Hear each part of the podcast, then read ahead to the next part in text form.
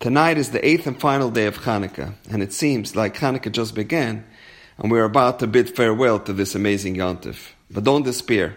The eighth day of Hanukkah is referred to as Zois Hanukkah. Literally, this is Hanukkah. The eighth day is the essence of Hanukkah. The Mepharshim explain that the last day of Hanukkah encapsulates all of Hanukkah. What is so significant about the eighth day of Hanukkah that is considered to embody the entire Yontif of Hanukkah?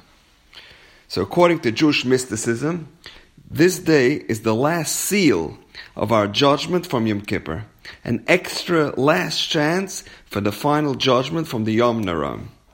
And the Sfarim Akdoshim explain Every person's verdict is written on Rosh Hashanah and sealed on Yom Kippur, but the book isn't closed until Hoshana Rabbah. And that book remains on Hashem's table, so to speak, and it isn't placed in the vault until Zois Chanukah. So why is it that Zois Chanukah is the day that we are given one final chance for redemption? And the Maharal explains that Chanukah intrinsically draws from the world that is beyond nature, which is symbolized by the number eight. The number seven represents the confines of nature. We live in a world of seven, seven days of the week, seven continents, seven heavens, seven seas, seven colors of the rainbow, seven notes in a diatonic scale, etc., etc. Seven is a term of fulfillment and completion.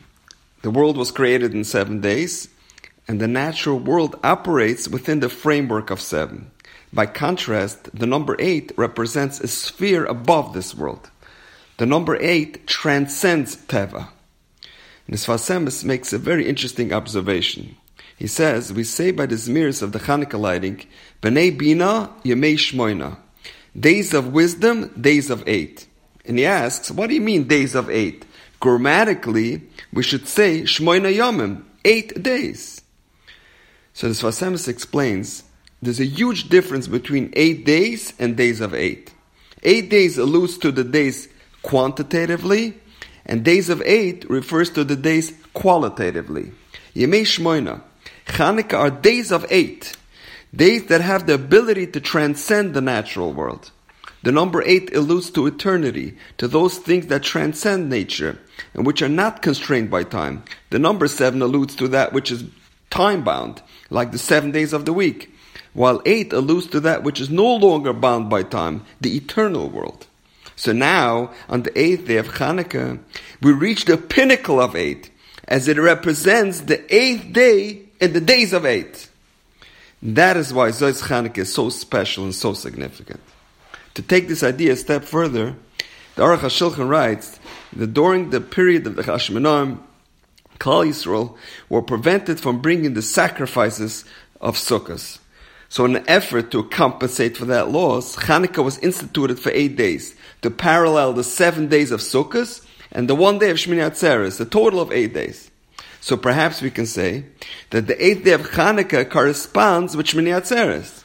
So how did Shmini Atzeres come about? Chazal say, after spending an intense week with Hashem in the week of Sukkot, Hashem tells Klal Yisrael, Kasha. It is difficult for me your separation. Echad. Stay one more day. The Yidden obliged and were given the yont of Shmini Atzeres. Therefore, just as Shmini Atzeres contains the essence of all the Yom Tovim that preceded it, Rosh Hashanah, Kippur, Shana Rabbah, and Sukkot, so too, Zois Chanukah contains all the iris, all the aspects, the nisim, the Yeshuas of Chanukah, that is all enveloped in the day of Zois Chanukah. Chazal say, even if at the end of days all the Yom Tovim will be bottled, the Yontav of Chanukah and Purim will never be annulled. Why is that? So, so beautiful idea from Rav Hutner.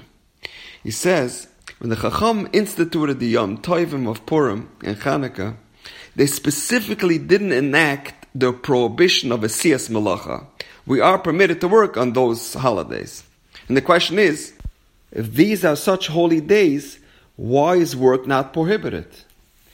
And Rav Hutner says something so beautiful. If Chazal would have declared that on Hanukkah doing work would be prohibited, then it would have necessitated on our end to make an Havdalah, to make a separation at the conclusion of the eighth day, signaling the culmination and the termination of Hanukkah, like we do every other Yontif. And we never want to make an Avdallah from this Yontif, as we don't ever want to depart from the warmth and the luminescence of Hanukkah. And since we never separate from Hanukkah, therefore this Yontif will endure for all eternity. May we be zoiche to a Gamar Tov, and may the blessings and the miracles and the light and glow and the radiance of Hanukkah be with us and burn brightly all year long.